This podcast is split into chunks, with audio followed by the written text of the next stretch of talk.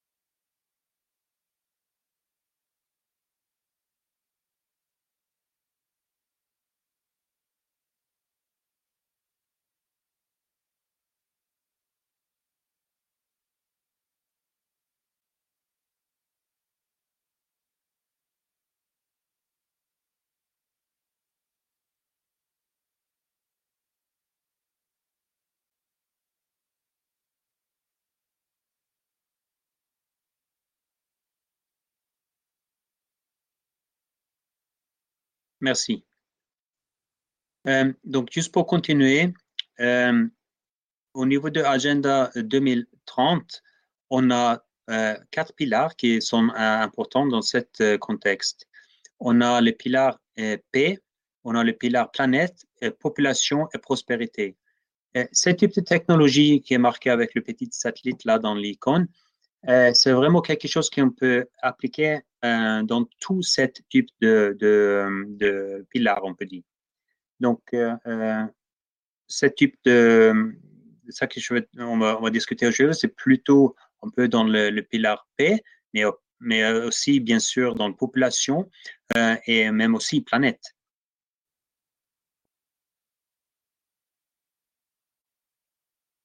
Euh, comme je dit, on est basé à Genève, mais on a aussi euh, des bureaux euh, en, Afrique, en, Nairobi, et aussi en Asie, en Bangkok. Ça, c'est important. Euh, en, plus, bien sûr, on a aussi un, petit bureau en, New York. Et ça, c'est important parce que même si on est basé au Genève, c'est extrêmement important pour nous euh, être capable de travailler ensemble avec notre collègue dans les régions et dans les pays. Et qu'est-ce qu'on fait? Bon, on fait typiquement dans deux aux trois main domaines. Euh, le premier domaine est réduction de, de risques euh, de, catastrophes et de euh, résilience climatique. Ça, c'est un endroit où on a vraiment travaillé depuis 2001. les dernières 10-15 années, on a aussi développé ça qui s'appelle sécurité humaine et, la protection des droits de l'homme.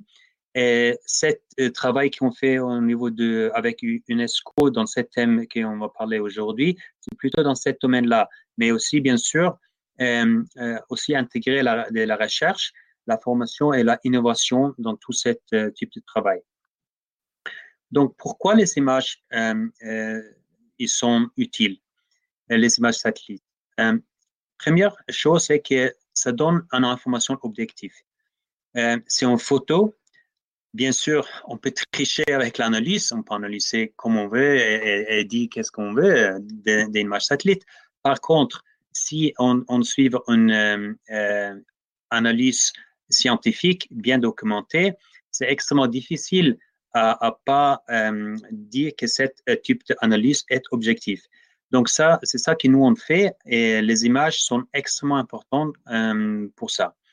Et aussi, bien sûr, qu'on peut couvrir les zones inaccessibles, particulièrement dans la période de, guerre, mais aussi maintenant, avec le Covid, on peut quand même aussi avoir l'information sur le, lieu où on ne peut pas avoir accès parce qu'on ne peut pas, pas se déplacer même euh, à l'intérieur d'un pays. Euh, en plus, euh, aujourd'hui, on a la chance, parce que la technologie a beaucoup développé les derniers temps, avoir les images dans temps quasi réel. Qu'est-ce que ça veut dire? Ça veut dire que si vous souhaitez une image du Louvre, si vous donne ça comme tâche maintenant, je peux vous fournir une image demain. Euh, ça, c'est pas encore euh, James Bond, mais c'est euh, c'est pas très long en fait au niveau de avoir accès aux informations, informations dans le temps réel. aussi, pour le, le un autre aspect très important est qu'on peut travailler, on peut, utiliser cette archive qu'on a accès pour comparer les, les images. Par exemple, on peut voir qu'est-ce que c'était la situation il y a euh, dans les années 90. Euh, euh, et on peut suivre aussi le développement depuis cette époque. Après, oui, il y a beaucoup d'applications. le, classique, c'est agriculture, environnement, gestion de, de désastres, mouvement de population, conflits, suivi de projets sur place, etc. Et euh, en plus, euh, au niveau de l'amélioration euh, des conditions de sécurité, je vais mentionner ça brièvement, mais c'est quelque chose qui devient de plus en plus important parce que on est plus en plus limité où on peut avoir accès, pas seulement pour dans une situation de guerre, mais aussi des fois aussi dans le, désastre naturel où le route peut être coupée, il y a un pont qui est cassé, etc. Donc, euh, cette euh, information, euh, les images satellites, nous donnent aussi la possibilité d'avoir information sur ce lieu-là.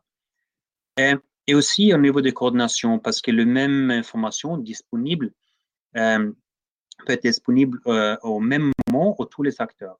Donc ça, c'est aussi quelque chose qui est, important au niveau de, de, coordination. Donc là, je voulais vous faire une toute petite euh, vidéo. Je vais vite faire là, si ça marche.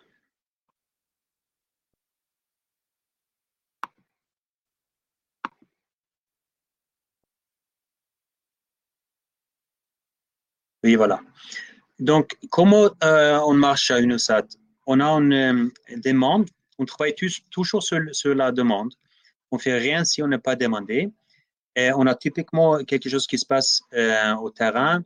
Ça peut être, par exemple, le rapport qu'il y a un site protégé d'UNESCO qui était damagé. Et nous, on utilisait les, satellites. On demande les satellites pour être pris, prendre les nouveaux images. On télécharge les images. On analyse nous-mêmes les images et on distribuait les produits comme euh, des cartes, comme les statistiques, etc. Euh, et aussi, on envoyait ce euh, type de, de produits aux collègues sur place, mais aussi au siège.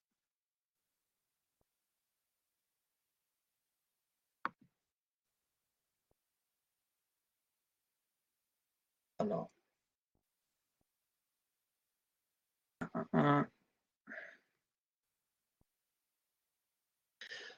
C'est là où je vais juste essayer de retourner à mon présentation.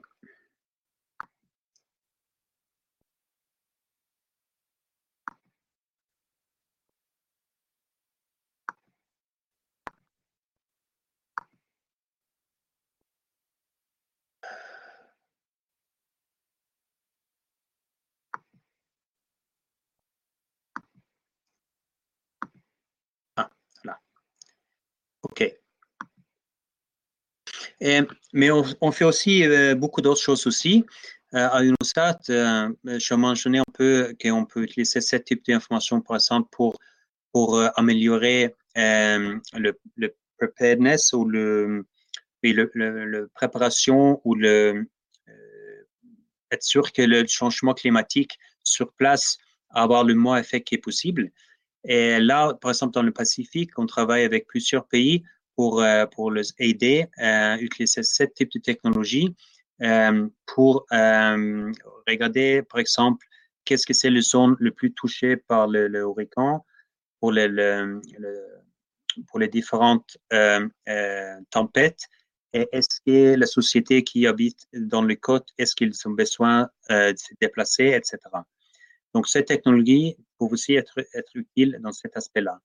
Un, euh, euh, un, autre exemple, ce sont quelques exemples, hein, euh, c'est renforcer les capacités des femmes en matière de gestion des catastrophes en Guyana et la Dominique, particulièrement euh, au cause d'inondations. Ça, c'est du type de projet qui sont euh, une combinaison de, solutions techniques, mais aussi beaucoup de, développement de capacités.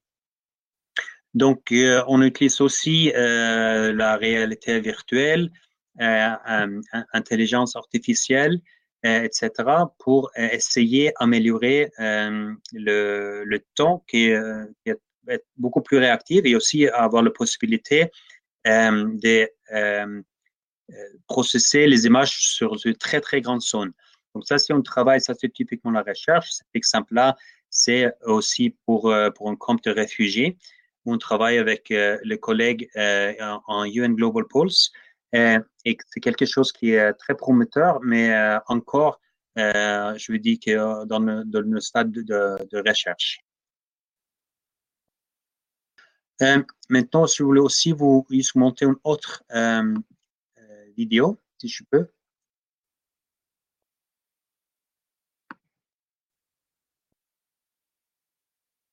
Ça, c'est quelque chose qu'on a fait avec Iconem.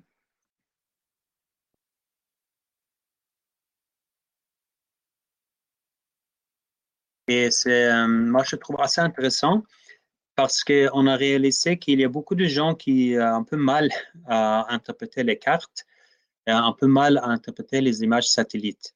Donc, comment est-ce qu'on peut faire ça dans une manière qui parle plus, qui est plus compréhensible pour, euh, pour la population? Donc, cet euh, exemple-là, c'est la citadelle en Alep. Et euh, c'est Iconem qui a fait voler en, drone. Et avec ça, ils ont fait un modèle de, de, terrain numérique. Et après, on met les images sur le, drone sur ce type de, de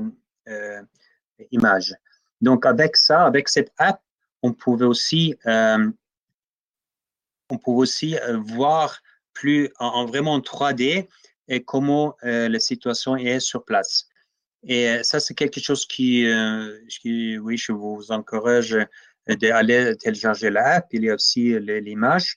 avec votre smartphone, c'est assez facile et, vous pouvez voir cet exemple même en, en 3D. Euh, en continuant, euh, je voulais maintenant juste passer à l'autre présentation pour vous donner encore plus des, euh, exemples sur, sur, ça qu'on fait. Alors, comme je dis, on travaille beaucoup en partenariat. Euh, le premier partenariat, bien sûr, c'est UNESCO. Euh, on a un euh, accord de cadre travaillant avec eux depuis 2015 et c'est quelque chose qui nous, on a trouvé très intéressant. en fait, le début, c'est un peu par chance parce qu'on est en train de travailler sur le, dégât plutôt dans un contexte humanitaire en Syrie à l'époque. Et euh, faisant ça, on, euh, on a vu il y a beaucoup de dégâts sur le, site historique. Donc, on a demandé à UNESCO, est-ce que ça, c'est un type d'analyse qui pouvait être intéressant en, 2015 hein? Et eux, en même temps, ils sont en train de, vraiment euh, euh, focuser sur cette, cette thème de, du patrimoine euh, en, danger, en, guerre. Donc, euh, tout de suite, on a vu que ça, c'est quelque chose qui est vraiment là, on pouvait bien collaborer. Et comme je dis, on, a travaillé aussi beaucoup avec les autres partenaires comme ICONEM, euh, comme l'Institut allemand pour l'archéologie. On a aussi euh, les, collaborations avec ALIF, euh, l'Alliance internationale pour la protection du patrimoine dans les zones en conflit. Donc, euh, tout ça, euh, juste pour dire que euh, nous, on est, on est spécialiste de des images, mais on n'est pas des, pas des archéologues.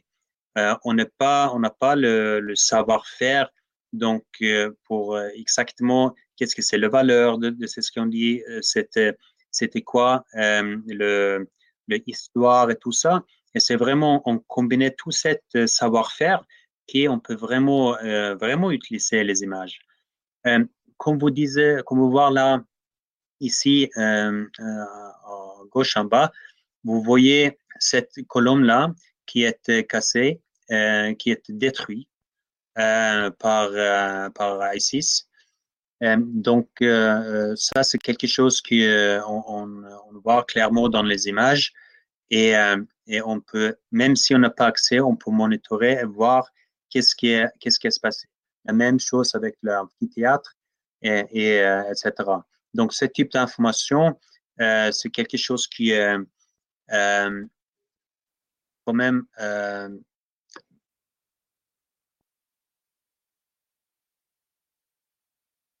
oui, qui était quand même euh, assez euh, important.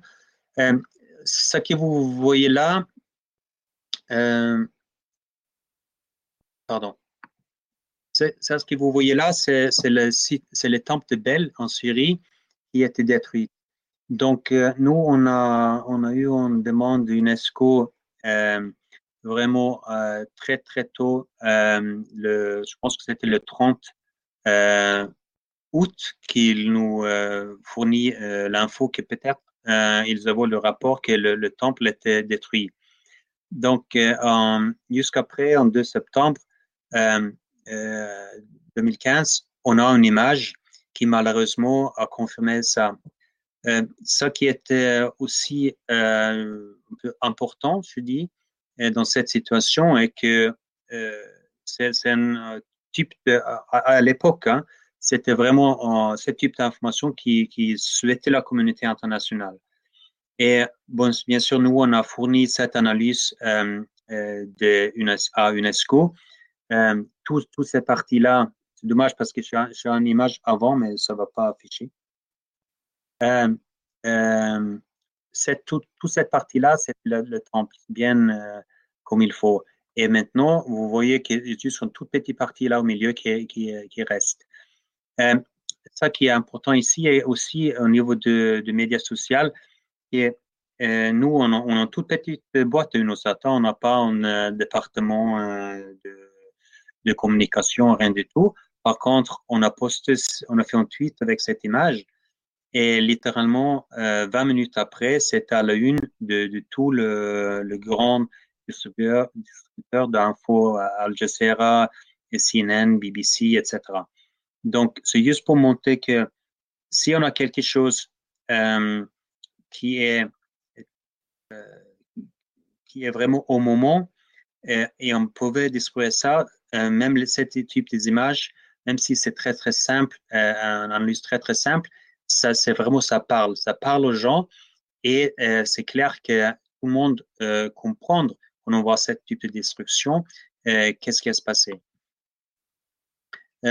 Euh, pareil avec euh, euh, aussi le, le citadelle, là où on pouvait aussi voir plusieurs lieux, plusieurs endroits où on a fait on, peut observer le, dégât. Ici, par exemple, c'est un mur qui a été cassé.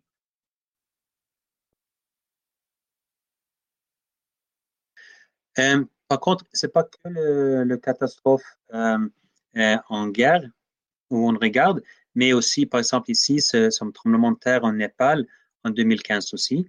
Euh, et là, on a utilisé aussi, on a collaboré avec les étudiants et, euh, on a fait beaucoup d'images euh, du crowdsourcing. Euh, et donc, eux, ils s'en vont euh, pris les images avec une app qui s'appelle UNAssign et, ils ont fourni ça à nous parce que pour nous, c'est très important d'avoir aussi ce type d'informations pour bien vérifier notre, notre analyse. Donc ça, c'était quelque chose de très, très intéressant, voir comment on pouvait aussi collaborer avec les étudiants. Donc, euh, avec UNESCO, on a fait plusieurs euh, rapports euh, pour euh, estimer le, dommage euh, basé sur les images satellites sur, différents pays, en fait. Donc, ça, c'est juste quelques exemples ici. mais juste pour voir que c'est pas que euh, des désastres dans le, dans le zone de conflit, mais aussi autres, même si c'est le, le plupart maintenant, c'est bien sûr dans le zone de conflit. Euh, aussi, euh, vite fait, en, en, autre petite vidéo. Encore là, parce que il y a beaucoup de gens qui euh, un peu mal à bien comprendre les images satellites euh, comme il faut. Euh, donc, on a aussi fait ce type de, de produit. Ça, c'est une, euh, le Tropical Cyclone Harold qui euh, passé à Vanuatu dans le Pacifique cette année. Donc, ça qu'on a fait ici, c'est vraiment comparer deux images, une image après et une, et une image avant le passage de tempête. Donc, avec ça, et en plus avec tout ce que c'est le, ce qu'on appelle le building footprints. Euh, avec ça, on a euh, créé ce type de MRMO 3D pour mieux euh, expliquer qu'est-ce qui se passait. Donc, tous les bâtiments en rouge sont, sont touchés. Et comme ça, on peut aussi euh, zoomer euh, où on veut pour voir euh, qu'est-ce que c'est typiquement euh, quelque chose que normalement on a besoin d'aller avec un hélicoptère ou, euh, euh, vraiment avoir accès au terrain pour, pour avoir ce type d'information. Donc ça, c'est aussi en collaboration avec l'Agence spatiale française dans le contexte de la, la charte internationale. donc, donc ça, c'est aussi quelque chose qui euh, on trouve euh, euh, intéressant. Et avec UNESCO, on a aussi, on commence aussi maintenant à intégrer ce type de, de euh, analyse dans les désastres naturels. Par exemple, là, on a, été demandé à regarder dans une euh, avant Vanuatu 1, dans euh, un, un, lieu particulier, dans l'ancien euh, chief, euh, euh, donc le, où lui il était enterré. Et, et là, on n'a pas vu de dégâts, euh, donc ça c'est bien, mais euh, juste pour montrer que aussi ce type d'information pouvait bien être utile, utile pour, pour ce type de, de euh, analyse aussi. Donc, euh, juste aussi pour ne pas, pas, rentrer trop dans la technique, mais euh, si vous voyez le couche en bas, ça c'est une image satellite. Donc, qu'est-ce qu'on fait avec? On laisse les, euh, les ana euh, euh, notre analyste, euh, euh, checker cette image et marquer les points qui sont, sont damagés. Et après, on peut aussi euh, combiner ça avec autres types d'informations et, euh, voir aussi tout ce que c'est le, damage assessment un peu dans toute la région, mais aussi si on a le, le building, de, par exemple, du patrimoine, euh, euh, de, de, UNESCO, on pouvait aussi là euh, bien faire l'analyse en même temps qu'on fait le, le, le, dégât. Donc ça, un type d'information de, de, de, base est très important pour nous pour, pour bien, euh, bien faire notre analyse. Donc avoir en compréhension où sont les lieux du, patrimoine. donc voilà, c'est juste pour pouvoir un peu, on peut aussi faire la classification dans, qu'est-ce que c'est le, différent type de, de analyse? Donc nous, on fait notre analyse à partir de combien euh, est-ce que c'est possible damage, dégâts possibles, etc., euh, jusqu'aux destruction totale. Et après, c'est intéressant parce qu'après, on combine cette information aussi. On, on voit avec euh, eux qui sont vraiment les spécialistes, les archéologues, eux, ils mettent aussi en, en type d'importance dans, dans, leur échelle euh, de, de, notre analyse. Donc, c'est vraiment comme ça, on peut bien travailler ensemble pour euh, faire ce type de, de euh, euh, analyse. Donc, juste pour terminer, là, je pense que euh, on a plusieurs questions qu'on peut, peut, demander hein, dans, dans ce contexte. combien de sites de patrimoine sont, sont détruits ou endommagés? on peut voir euh, combien sont touchés par le changement climatique, euh, comme j'ai monté, combien ont subi un euh, empitement urbain? Et aussi combien de ces départements culturels sont touchés à, l'échelle mondiale? Ça, c'est les, grandes questions, bien sûr. Mais nous, on travaille encore là avec les partenaires et je pense que c'est comme ça qu'il faut faire, travailler avec les spécialistes. Nous, on a notre domaine, mais on a aussi, euh, comme je dis, euh, besoin de travailler avec eux euh, qui ont compétence d'experts sur ce domaine particulier. Donc, j'espère que ça, c'était quelques exemples qui étaient intéressants à voir comment les images pouvaient nous aider et aussi comment on pouvait utiliser cette, cette technologie aussi pas juste pour faire les analyses, mais aussi travailler, euh, c'est ça qu'on aimerait bien faire encore plus, travailler avec le, pays euh, et voir euh, avec leur, par exemple, ministère de, culture, etc. Donc, ça, c'est quelque chose qui est très important pour nous comme, comme unitaire, peut-être clairement, parce que on, est là vraiment pour, pour aider le pays. Donc, si on a le, chance à, leur aider avec notre analyse et en combination avec l'UNESCO et les autres partenaires, on pouvait bien euh, euh, arriver, je pense. Donc, merci beaucoup pour votre euh, attention et c'était un plaisir. Merci. Merci beaucoup, monsieur. C'était vraiment passionnant. Est-ce que vous avez des questions à ce stade de l'intervention? Oui pour la présentation. Euh, J'ai deux petites questions. La première, c'est que vous avez présenté le, le, principe de communication des informations qui, qui est quand même sur euh, une demande précise. Seulement, est-ce que vous travaillez uniquement sur des données GIS en fait répertoriées par l'UNESCO ou est-ce que vous êtes ouvert en fait à d'autres coordonnées? Est-ce que vous entendez les questions, Monsieur Burgo Non, c'était un peu difficile. Si vous pouvez répéter. Vous pouvez vous déplacer? Je vais demander à, l'élève qui vous interrogeait de, venir ici avec le micro, vous l'entendrez mieux.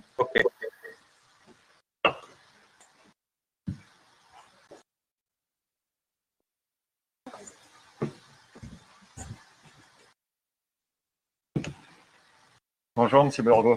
Euh, Bonjour. Merci pour votre présentation. Je vous, je vous demandais, vous avez présenté dans votre, dans votre PowerPoint euh, la manière dont, dont, vous récupériez les informations sur la base de la demande. Mais euh, est-ce que vous travaillez uniquement sur des sites GIS qui sont répertoriés par l'UNESCO ou est-ce que vous avez vous-même votre propre base de données? Euh, On n'a pas vraiment notre propre base de données. Des fois, on a l'information directement du pays. Mais ça, c'est une très bonne question parce que euh, c'est ça qu'on souhaitait avoir en fait. Parce que si nous, on, on pouvait avoir, parce qu'il y a aussi beaucoup de lieux qui ne sont pas dans le données UNESCO. Donc, ça, c'est quelque chose de très important pour nous, mais quelque chose qui en partie est manquant aujourd'hui. Et du coup, vous travaillez euh, euh, avec des, données GIS euh. Vous, pourrez peut-être communiquer le, format de, données géographiques avec lequel vous travaillez, parce que en, en fait, il y, a quand même pas mal de, d'exemples différents utilisés aujourd'hui par les différents pays. Donc, quel, format en fait d'uniformisation est-ce que vous utilisez? Bon, nous, on est plutôt euh, euh, sur le l'outil S3 ArcGIS au niveau de SIG. Après, on peut très bien aussi utiliser QGIS qui est en open source. Ça marche extrêmement bien aussi. Donc, le deux, hein, il, peut bien être euh, euh, ils sont complémentaires et euh, pas complémentaires, mais on peut utiliser des données d'un aux autres. Donc, on peut, c'est pas vraiment seulement une, format qu'on a, on a besoin, mais euh, on peut utiliser plusieurs formats. Les deux, les deux outils peuvent prendre plusieurs formats.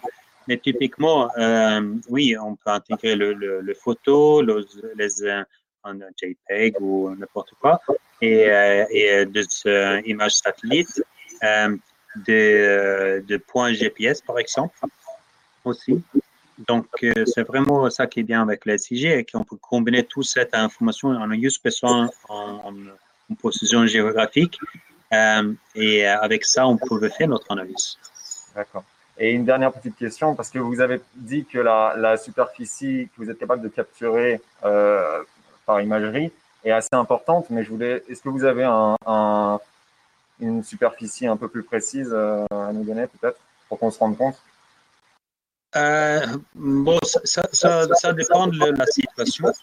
Euh, typiquement, si c'est en inondation, on peut regarder tout un pays. Hein? Si c'est en tremblement de terre, par exemple, on est plutôt dans une région. Et si c'est en cyclone, en tempête, aussi, euh, on est, typiquement beaucoup plus local. Donc, euh, ça dépend vraiment de la situation. Et j'imagine que la, la, différence du coup de superficie influe soit sur la définition finale de l'image, soit sur le temps qu'il vous faut pour la capture. Oui, euh, typiquement pour le, plus grand zone qu'on regarde, le moins de détail on a besoin. Donc c'est vraiment quand on regarde au local, on, a la capacité maintenant à avoir des images en 30 cm par, satellite. Et, euh, ça, c'est très bien, mais on n'a pas toujours besoin de ça. Donc, euh, des fois, on, on, euh, on est content avec les résolutions, donc les, les détails dans 10 mètres, 30 mètres, 100 mètres, ça dépend. Parfait. Merci beaucoup. Merci, monsieur. Je vous propose, Monsieur Bianco, de passer à la deuxième présentation. Je vais passer la, parole à Madame Urquiz Verea qui va nous parler des listes rouges hein, de l'ICOM. Vous pouvez bien sûr rester avec nous. On aura peut-être le temps de revenir à, des questions complémentaires à la fin de, la séance. Merci. Merci.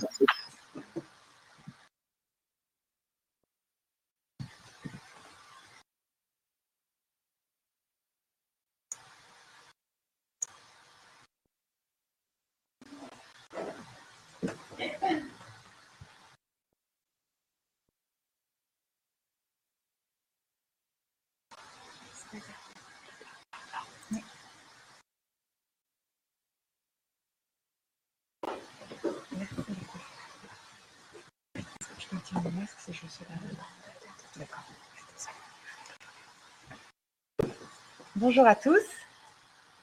Est-ce que je peux mettre en mode? Oui, je le mets en plein écran. Euh, je travaille au Conseil international des musées et je m'occupe de la protection du patrimoine.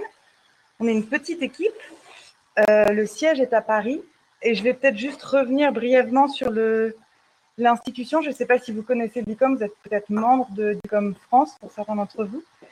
Euh, je vous ferai juste une petite présentation rapide et ensuite on s'arrêtera sur la liste rouge qui est un des outils qu'on utilise pour la lutte contre le trafic illicite des biens culturels. Il faut que je passe manuellement. Euh. Euh, on est un réseau de professionnels, de membres individuels, professionnels de musées et d'institutions dans le monde entier. Et on a à peu près un peu moins de 40 000 membres en tout dans le monde. Et on travaille euh, grâce à des bureaux nationaux, des comités nationaux.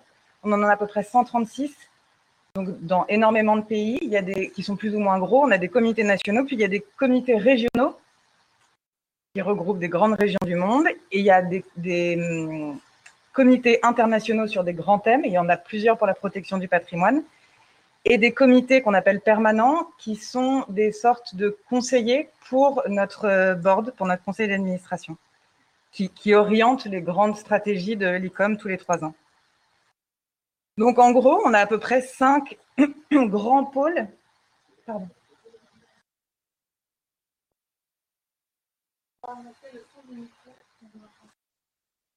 On m'entend pas bien.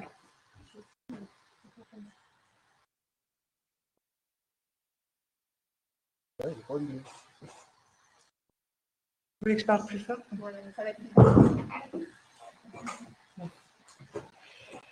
Donc, on a cinq grands piliers. Euh, le premier qui est la définition des standards. Vous avez peut-être entendu parler de la définition des musées euh, ces derniers temps. La protection du patrimoine. Beaucoup de formations de toutes sortes dans les musées, de la recherche et, beaucoup de plaidoyer politiques.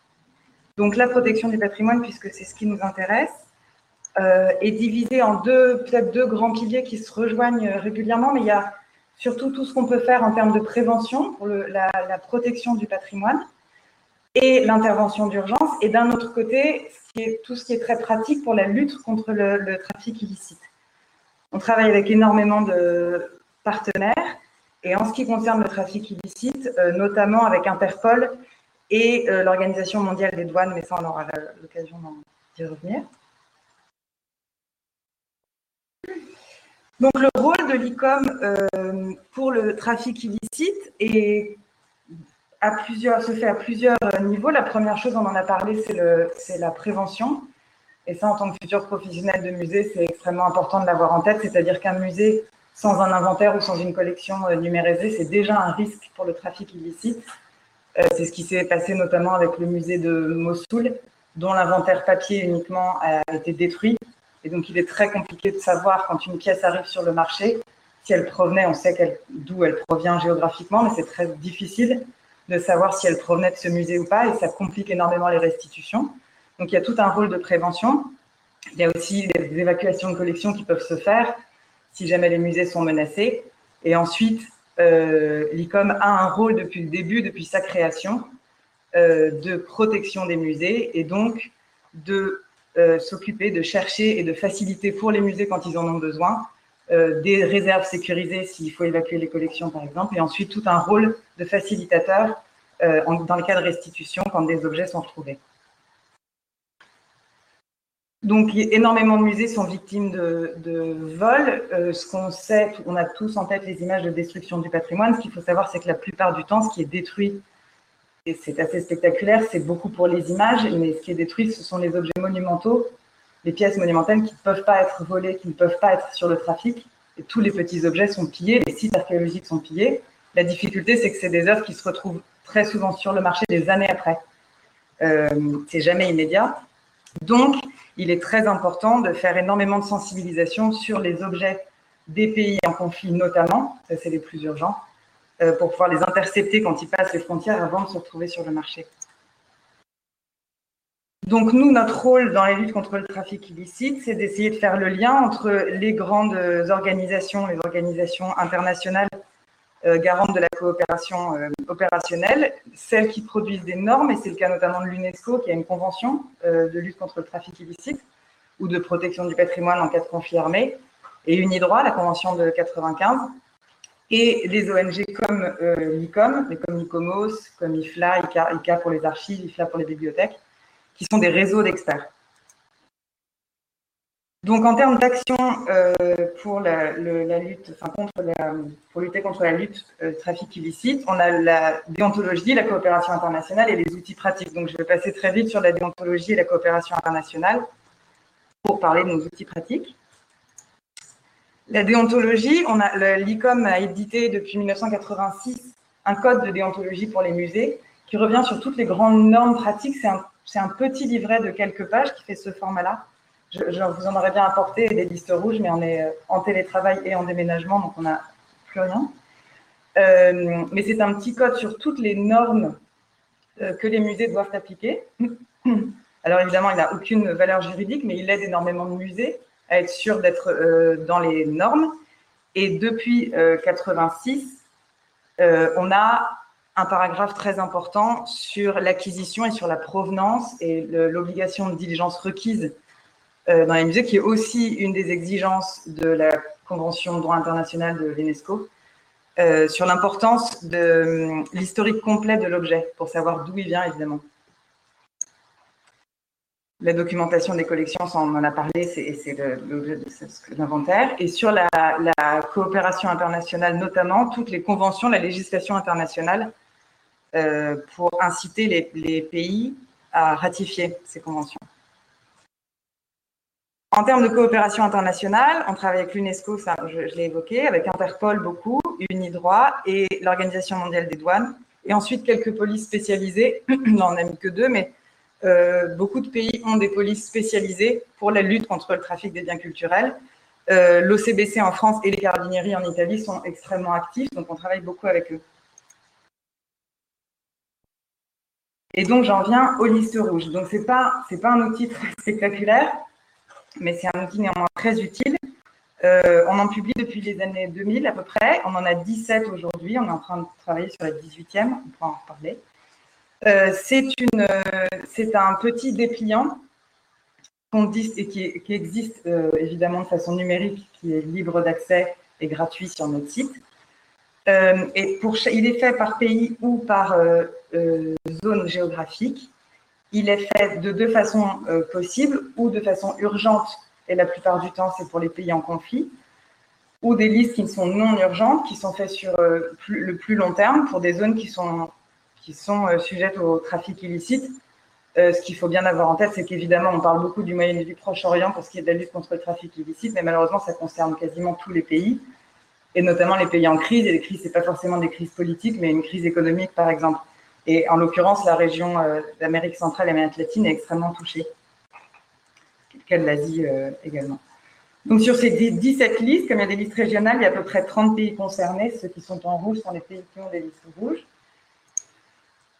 Et donc les listes rouges, ça se présente comme ça, sont distribuées euh, aux douanes, beaucoup qui sont formés, sont distribuées aux différents offices de, de, police, sont distribuées aux musées, aux maisons de vente, il y a un petit travail de sensibilisation qui est fait aussi auprès du public, c'est-à-dire des acheteurs potentiels. Voilà, ça c'est la façon dont se présente l'intérieur d'une liste rouge. En fait, ce ne sont pas des objets volés, mais ce sont des typologies d'objets qui sont susceptibles euh, de se retrouver sur le marché, donc des typologies d'objets à risque.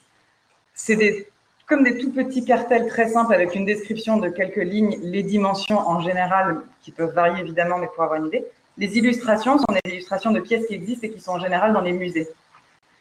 Pour faire une liste rouge, euh, ça peut se faire à la demande d'un État ou ça peut se faire euh, de notre propre chef. Le siège de l'ICOM peut décider d'en éditer une. Euh, il faut qu'il y ait plusieurs critères qui se réunissent, c'est-à-dire qu'il y ait une, marché sur le demande, sur le, marché international, pardon, que le pays, en l'occurrence, soit protégé par des législations nationales et internationales, ça c'est extrêmement important, et ensuite, on travaille avec des réseaux d'experts sur place qui nous aident à identifier les objets euh, qui sont susceptibles d'être pillés, qui ont été pillés, des typologies d'objets euh, susceptibles de se retrouver sur le marché, et on édite ces, listes qui, peuvent être mises à jour, qui sont mises à jour en l'occurrence quand c'est nécessaire. Ça a été le cas pour la liste sur la liste pour les biens culturels en Afghanistan, en Irak et en Afrique de l'Ouest notamment. Et ensuite, on précise euh, aussi la législation nationale et surtout les contacts, ce qui est euh, très important, puisque c'est assez très couramment, et plusieurs fois par semaine, on est appelé par des douanes. Alors ça peut être un douanier à l'aéroport ça peut être, ça peut être remonté plus loin, euh, qui nous contactent pour nous dire qu'ils ont trouvé chez des passagers des objets qui figuraient dans la liste rouge ou qui y ressemblent. Et dans ce cas-là, on fait appel à des experts qui peuvent identifier les, objets et on dispose de très peu de temps pour les identifier parce qu'évidemment, on ne peut pas garder, les douanes ne peuvent pas euh, garder euh, des objets qui appartiennent à des particuliers. Euh, plus de 48 heures, ça dépend des législations des pays, mais donc il faut faire très vite. Donc on met des contacts et on met à jour les contacts pour, pour aider. La dernière liste rouge qu'on a publiée était sur le, les biens culturels en péril au Yémen, avec un grand lancement. Donc il y a toujours, on a travaillé avec le Metropolitan Museum de New York, il y a toujours un grand lancement qui, fait un peu effet de manche, mais c'est surtout pour sensibiliser, pour que les regards soient tournés vers les musées qui détiennent ce genre de des œuvres de ces pays-là, les marchands, beaucoup, et évidemment les particuliers susceptibles d'acheter. La plupart du temps, ils ne savent pas qu'ils commettent quelque chose d'illégal, mais donc c'est très important de communiquer à ce propos. Donc voilà un petit schéma pour vous expliquer un peu comment les, listes rouges fonctionnent. On les distribue aux douanes, à la police, euh, aux maisons de vente et aux musées. Euh, la police fait son travail d'investigation. Les douanes, ça leur permet d'identifier les objets relativement facilement parce qu'en les dépliant, c'est un peu comme des posters et comme c'est des œuvres très facilement identifiables, ça facilite leur travail. Et les maisons de vente et les musées, évidemment, font leur travail d'identification et de provenance des, œuvres. c'est l'exemple d'un carré.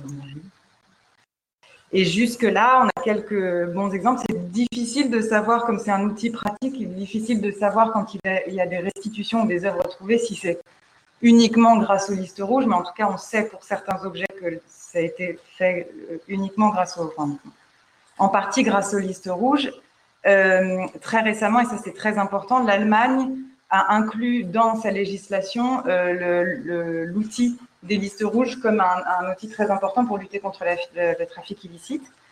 Et on a pu retourner euh, de nombreux objets grâce à la liste Afrique de l'Ouest, Urgence Mali, des pièces au Niger et au Mali notamment, des œuvres en Irak, 13 objets récemment, et à peu près 8000 objets volés depuis le début de la liste rouge en Afghanistan. C'est une liste qui date de 2006, il me semble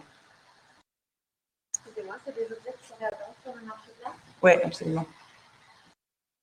Voilà, donc ça c'est un exemple aussi de la liste euh, rouge euh, des objets chinois et comment les, douanes euh, ont pu identifier les objets. Je ne sais pas si les images sont très bonne qualité. Les typologies d'objets qui ont permis de retrouver, de saisir des, œuvres qui passaient les frontières. Et donc on a une base de données sur notre site hum, qui est un outil très facile d'utilisation et très ludique. Vous pouvez chercher euh, le type d'objet en fonction des typologies, une pièce de monnaie, un objet religieux, euh, des textiles, enfin tout, tout type d'objet, ou par pays, ou par matériau. Et sinon, vous pouvez aussi aller sur chaque liste rouge de chaque pays pour les consulter, évidemment.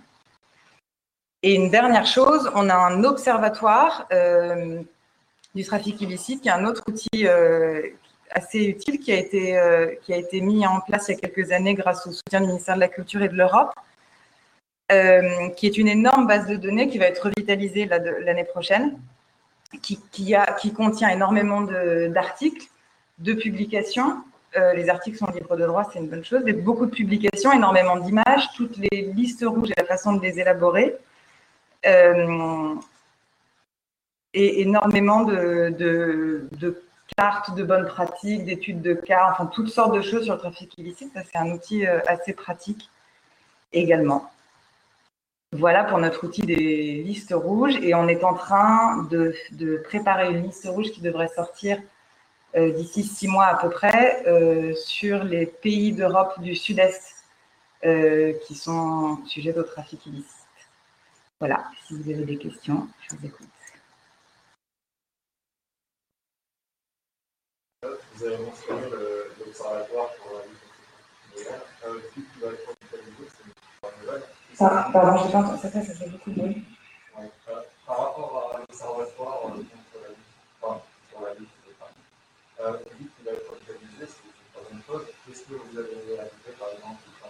Alors, c'est-à-dire que je ne sais pas si vous y avez déjà été. Ouais. Il n'est pas, euh, il pas extrêmement pratique à utiliser. Voilà, c'est-à-dire que si. Comment? Oui, il y a beaucoup de choses, mais le but, c'est qu'il y en ait plus, euh, beaucoup plus de choses à jour, parce que ça fait un moment qu'il n'a pas été nourri, euh, et que ce soit beaucoup plus facile. C'est-à-dire que même nous, parfois, on s'y perd, alors qu'on sait très bien ce qu'on cherche. Euh, mais si je mets, je ne sais pas, un masque c'est nous faut, ou je voudrais voir quelque chose de très précis, je me retrouve avec 147 résultats et j'ai pas le temps et j'ai pas envie et je veux que ce soit efficace. Donc il faudrait revoir toute l'arborescence. On va travailler avec des gens qui font exclusivement des, sites internet euh, performants et, essayer d'avoir de, le mettre à jour plus souvent.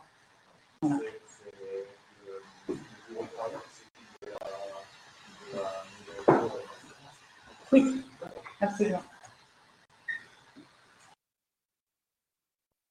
Ah oui, je, je répète, la question était sur ce qui allait être fait pour l'Observatoire du trafic illicite. Est-ce que vous avez d'autres questions? Oui. Euh, je vous c'est une question un peu, un peu, bête, mais euh, c'est uniquement les pays membres des hommes qui peuvent euh, avoir, avoir des touristes Non, non c'est une très bonne question. Euh, ce n'est pas uniquement les pays membres euh, de, de l'ICOM, tous les pays peuvent le demander. Après, si un pays, alors il y a peu de pays qui ne sont pas membres, s'ils ne sont pas membres, en général, il y a une agence régionale, une alliance régionale par laquelle on peut passer. Et si ce n'est pas le cas, euh, on, pourrait, on, pourrait envisager de faire une liste rouge, même s'il n'y a pas de bureau ICOM. Ce n'est pas ce qu'il y a de plus simple parce qu'on a besoin d'avoir des contacts sur place. En fait, l'ICOM, et c'est pour ça que c'est génial, c'est que c'est un réseau d'experts. Donc, si, euh, la, Chine nous contacte en disant on a un besoin urgent pour une liste rouge, on sait qu'on a des experts sur place avec qui on peut travailler. Ce serait la difficulté de, de travailler sur une liste rouge sans comité national, mais on pourrait dans ce cas-là euh, créer un comité national. La plupart du temps, s'il n'y a pas de comités euh, nationaux, c'est des pays qui ont connu des graves conflits dans les dernières années, ou des lourdeurs administratives, ou un problème de sensibilisation, et, c'est des choses qui peuvent se régler en général.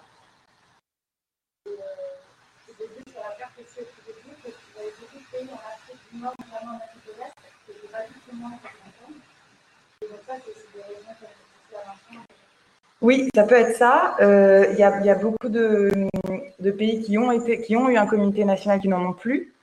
Euh, donc ça, on y travaille et on a une alliance euh, régionale pour les pays arabes, ce qui, ce qui, ce qui facilite le travail dans ces zones-là. Je me demandais aussi si parfois vous aviez des retours justement des personnes qui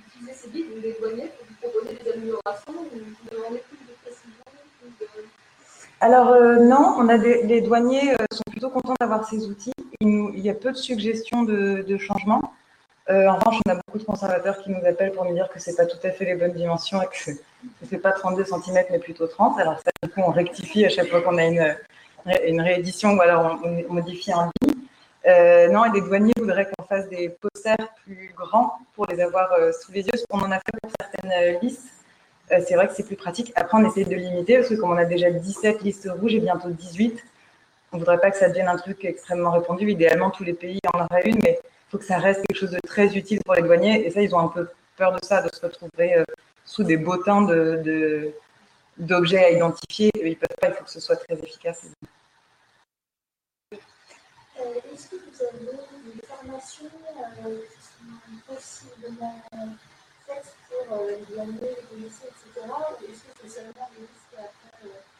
non, il y a des formations. Alors, c'est pour ça qu'on travaille euh, avec l'Organisation mondiale des douanes, notamment. Euh, alors, nous, on n'est pas spécialisés pour former au, siège des douaniers, évidemment. Mais eux, avec nos listes rouges, forment les douaniers systématiquement euh, pour qu'ils y soient sensibilisés et savoir comment l'utiliser. Et après, il y a des formations pour les professionnels de musée. On essaie d'intervenir dans les maisons de vente. Euh, auprès des polices spécialisées, ça beaucoup. Il y a des formations. Est-ce que, enfin, je suppose que vous avez posé la question à un moment du rôle peut-être euh, contre-productif d'une liste qui ont identifié euh, quasiment un best-of de ce qu'ils ont sur le marché de l'art. Ouais. Comment est-ce que vous, enfin, comment, est-ce que vous combattez un peu cet effet-là? Enfin, Quelle est votre, Oui, ça c'est une bonne question. Euh, c'est néanmoins un outil tellement pratique, c'est-à-dire qu'en termes de ce que ça peut euh, provoquer comme conséquence euh, sur le marché, en fait, très souvent, les maisons de vente, enfin, il y a des maisons de vente peu scrupuleuses, mais les maisons de vente et les acheteurs ne pensent pas mal faire et ne savent pas qu'ils nourrissent, enfin, qu'ils participent à une criminalité, sans dire qu'ils financent les PSN non plus, mais on connaît toute, la chaîne. Ils ne le savent pas, donc il faut les sensibiliser. Euh, et ça n'empêchera pas, malheureusement, les pilleurs. C'est comme tout, mais c'est une, vraie question qu'on se pose. C'est de la même façon que est-ce qu'il ne faudrait pas que nous ou que les musées achètent les pièces qui arrivent dans les maisons de vente justement pour stopper ce trafic? Sauf que non, parce que c'est toujours nourrir euh, le trafic qui continue d'exister. Alors, c'est un peu comme euh, ficher des grands criminels et placarder leur tête partout. Il faut le faire, il faut que ça se sache, il faut que ces objets soient, puissent être reconnus le plus largement possible. Mais c'est une question qu'on on se pose exactement comme euh, l'UNESCO se pose les mêmes questions en, classant des, bâtiments au patrimoine mondial. Il les expose aussi à une certaine euh, vulnérabilité. pose la question parce qu'on a, on a le même problème. En fait, c'est un peu central à la discussion de ce séminaire. Hein, mais quand on commence à identifier, cartographier, documenter, euh, il y a le rôle, augmente un peu le profil euh, des objets, des bâtiments, des sites. Mais en temps, oui, on en fait des. C'est pour ça que ça et en fait, on sait que ces objets vont se retrouver sur le marché, même s'ils ne sont pas encore connus, grâce notamment aux images satellites. On travaille aussi avec UNOSAT et l'UNESCO. Quand on sait, quand on voit en Syrie des, trous qui existent dans des cartes satellites, on sait que c'est des sites archéologiques qui ont été pillés. Donc on sait que dans 10 ans, c'est des œuvres qui vont se retrouver sur le marché. Donc on essaye d'anticiper ça aussi pour que ce soit intercepté au moment où ça passe les frontières, avant que ça se retrouve sur le marché. Oui. Et justement, par rapport à ça, on est sur la question de la, de la euh, Est-ce que vous avez un projet à plus ou moins long terme d'exposer aussi des, des géographiques en fait, c'est-à-dire mettre en lumière des sites, pour faire aussi de la, la prévention uniquement au de mais aussi au sein même des pays en, en en lumière les sites des objets qui ont été restitués euh, Non, pas des objets qui ont été restitués, mais des sites en fait qui sont directement euh, pillés. bien sûr. Oui, oui, bien sûr. Euh, évidemment, le, le, pour l'instant, toutes les restitutions sont surtout des pièces de musée. Euh, et on essaye, dans ce cas-là, de mettre en place des expositions. Euh, on avait eu une à l'UNESCO, notamment, pour mettre en valeur ces objets-là. Et après, oui, mettre en valeur les sites, évidemment. la seule chose, c'est que c'est encore des pays qui sont en conflit la plupart du temps. Donc, malheureusement, c'est difficile. mais oui, c'est bien. Oui,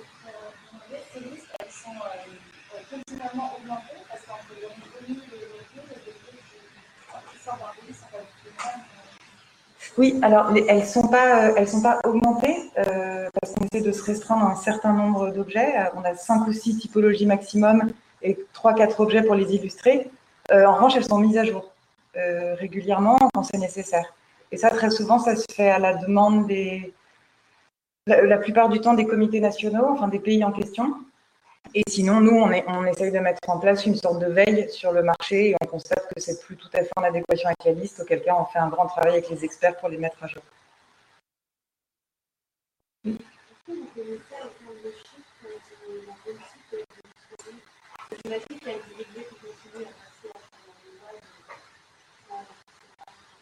Oui, alors c'est très difficile d'avoir des chiffres. Euh, on a les restitutions dont je vous ai parlé, c'est les seuls chiffres tangibles qu'on a. Euh, on sait que ça aide beaucoup, on sait que les douanes et les musées sont en demande de ces listes-là, les pays aussi. Après, je ne peux pas vous dire exactement le, taux de réussite d'une liste, on n'a pas assez de données pour ça.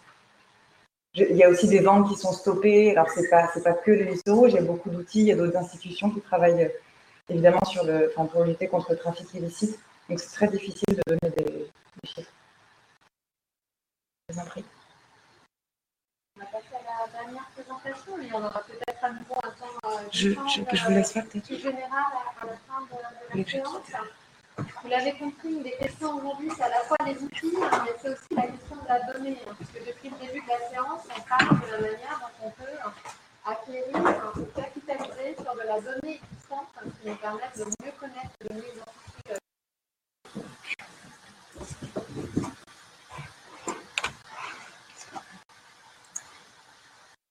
Bien. Euh, on va continuer. On va parler encore une fois de, de listes. On va parler euh, de bases de données. On va parler de euh, collecte d'informations. c'est vrai qu'on commence à avoir des thèmes qui émergent à travers les différentes discussions, avec notamment quelle est l'utilisation, par les chercheurs, par les gouvernements de ce genre de données, et l'utilisation aussi de c'est donné par euh, des personnes un peu moins bien intentionnées comment est-ce qu'on arrive à trouver un équilibre entre ce que euh, finalement ces, bases-là apportent versus euh, les problèmes qu'elles risquent de créer. Donc Iconem, à l'origine, est une société qui a été créée vraiment à partir de ce constat de destruction du patrimoine culturel et avec un désir d'enregistrer.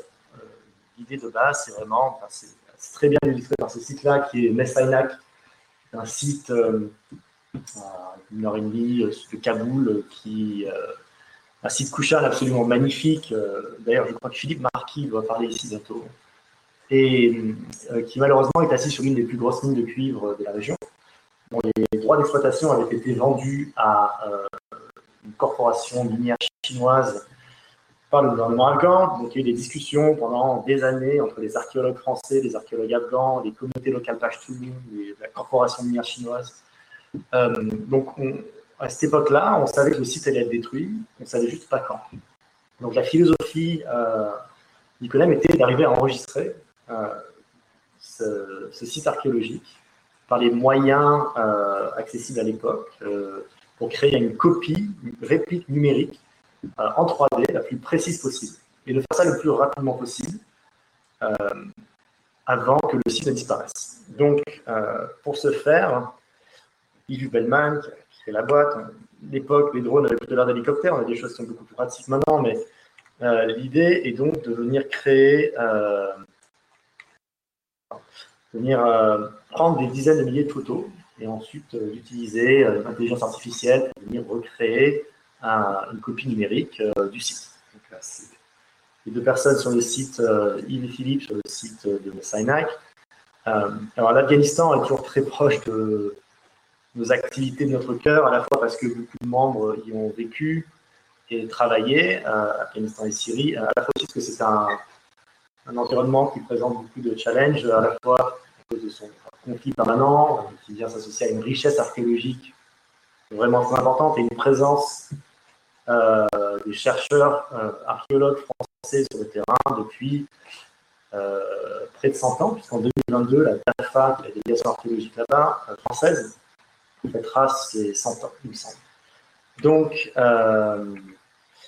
l'idée est, d'arriver à créer des cartes de sites qui sont à une résolution qui peut aller en dessous du millimètre. Et alors, généralement, aux alentours du centimètre. On a parlé des images satellites tout à l'heure qui sont entre 30 et 50 cm. Euh, Ce n'est pas une comparaison euh, de qualité, puisque les images satellites sont absolument essentielles. C'est pour ça qu'on a travaillé euh, avec Inosat plusieurs fois. Euh, donc, ça se fait à travers différents types de méthodes. on a également travaillé en Irak, euh, ici, on utilise à la fois des grandes focales avec des drones qui peuvent aller un petit peu plus loin pour faire de la captation. On met en place ensuite, le retour à SINAC, mais un, protocole, si vous voulez, d'acquisition de, données euh, sur le site pour permettre de faire un vol de drone, par exemple, à 150 mètres. Ensuite, on veut une résolution un peu plus précise sur certaines zones. On va faire un vol de drone à 40 euh, mètres. Petit à petit, comme ça, on associe ça à une, acquisition des données qui se fait au sol avec un appareil, quelques appareils photo sur des perches. Et on vient associer ces données-là. Ensuite, on vient petit à petit recréer un double numérique de ce site-là. Le site de Messainac, alors en plus, qui. Euh, c'est malheureux, mais quelque part, on n'y a plus accès. Mais si les archéologues n'y ont plus accès, ça veut dire que la corporation minière chinoise n'y a pas accès non plus. Du coup, c'est la situation sécuritaire qui est assez dramatique là-bas qui, euh, quelque part, euh, protège le site. on prend. Euh, mais donc les archéologues de la DAFA euh, finalement travaillent euh, sur ce modèle-là pour pouvoir accéder, accéder pardon, aux différentes, différentes informations du site. Alors on a une base, il faut vraiment voir ça comme une base de données. On a un point X, Y, Z et une donnée couleur. Si on multiplie ces points-là à travers des nuages de points, on vient recréer des volumes, on vient recréer des textures. C'est-à-dire que de la même manière qu'on était capable, euh, avec les images satellites, d'identifier euh, globalement, on va voir ça 50 fois, globalement l'échelle de la au niveau d'une ville, ici on peut identifier l'échelle de destruction au niveau d'un mur, au niveau d'une sculpture, au niveau d'un squelette. Euh, donc il y, a, un point, on va dire, patrimonial et un point de recherche pour les archéologues qui peuvent venir opérer ensuite sur ce nuage de points-là des mesures au millimètre près d'une vertèbre, euh, d'un outil lithique, par exemple, une poterie. Euh, donc il y, a plusieurs options. Ici, petit à petit, à travers, enfin, avec les, années, on a trouvé quelques fois à Messanac, on a pu recréer euh, la totalité du site. Alors évidemment, l'intérêt, c'est aussi d'arriver à intégrer une approche diachronique, c'est-à-dire qu'on peut faire du monitoring sur le site on compare un peu l'évolution du site en 2010 et du site de nos jours. Alors, c'est utile pour la gestion des fouilles, mais c'est aussi utile pour les sites qui souffrent de destruction causées par le changement climatique, de destruction causée par le développement urbain incontrôlé ou parfois par des mécanismes iconoclastes tels qu'on peut les connaître. Donc, euh, ça c'était illustrer un petit peu l'approche diachronique de la fouille.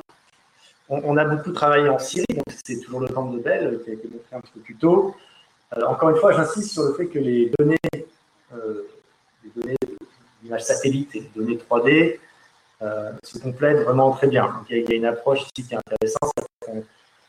On, a une perspective un peu plus générale et, presque immédiate avec les images satellites. Euh, Iconem est arrivé sur le site de Palmyre quelques jours, par contre, après euh, le départ de Daesh. À la fois le premier départ et le second départ, puisqu'ils sont revenus entre-temps. Euh, ce qui a permis de faire, alors ici, on, sorte d'état des lieux assez radical, on va dire, à la fois du musée, qui provient de la fumée derrière, des collections du musée. Donc ça, c'est vraiment l'état du musée après partie. On sait qu'il y a eu quelques éléments qui avaient pu être sauvés, qui avaient été amenés notamment à, euh, Damas. Euh, mais euh, en entrant, c'est un peu ce que l'équipe a découvert.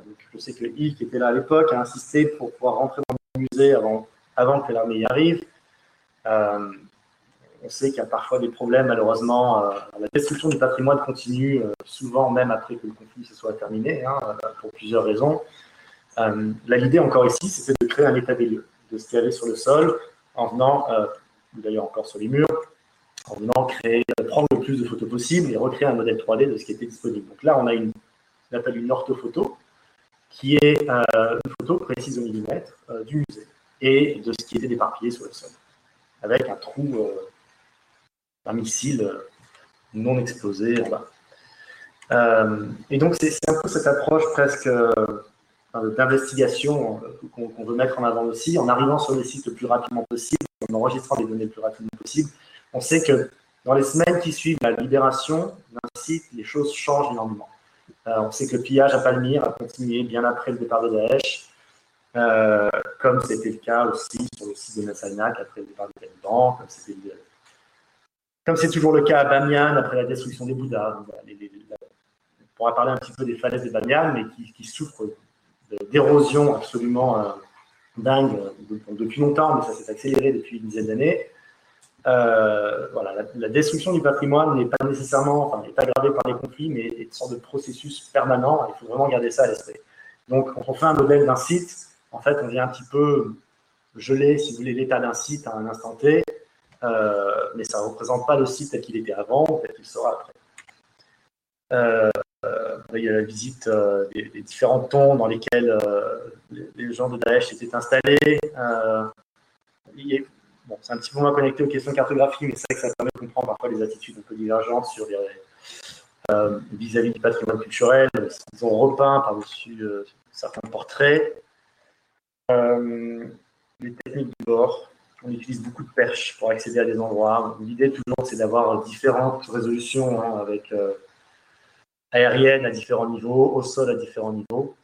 Tout ça pour arriver à collecter euh, ces données de volume et de texture qui permettent ensuite de venir faire des analyses, différents types d'analyses. Alors pour nous ici, on vient cartographier les blocs euh, euh, qui, composaient avant le temple. donc on a pu en extraire une... pas encore. On a pu en extraire une base de données de blocs qui ont été analysés. Chacun, on a pu en comprendre exactement l'état euh, pour pouvoir mieux identifier les perspectives de restauration, la gestion du projet de restauration, mieux prévoir, euh, mieux comprendre les dommages pour mieux prévoir la restauration. Euh, et puis ensuite, on réutilise beaucoup de données d'archives, qui sont des, des plans, des, des plans d'archéologues, des photos qui peuvent dater de 1920. Euh, afin de reconstruire un peu l'état euh, original euh, du, site, originel, pardon, et on vient superposer le modèle 3D du site qui existe maintenant avec les, le modèle 3D qu'on a pu puis reconstituées à partir des images d'archives. avec toujours comme idée ce, phénomène.